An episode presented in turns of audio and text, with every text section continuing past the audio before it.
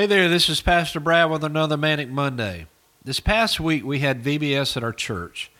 VBS makes for long days, but they are fun days. The kids seem to have so much fun each night. I lead the music, and it's fun seeing the kids learn and sing new songs. This year I was blessed by our Through the Roof ministry.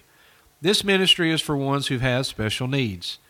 The ages range from small children to adults. Through the Roof has so much fun each night, and it blessed my heart. I'm a paraplegic, so I have some special needs as well. People with special needs have feelings just like everyone else. Many times we can get overlooked because we aren't quote unquote normal. Yes, we have extra challenges, but we have feelings. We want to matter to others. We want to be a blessing to others as well.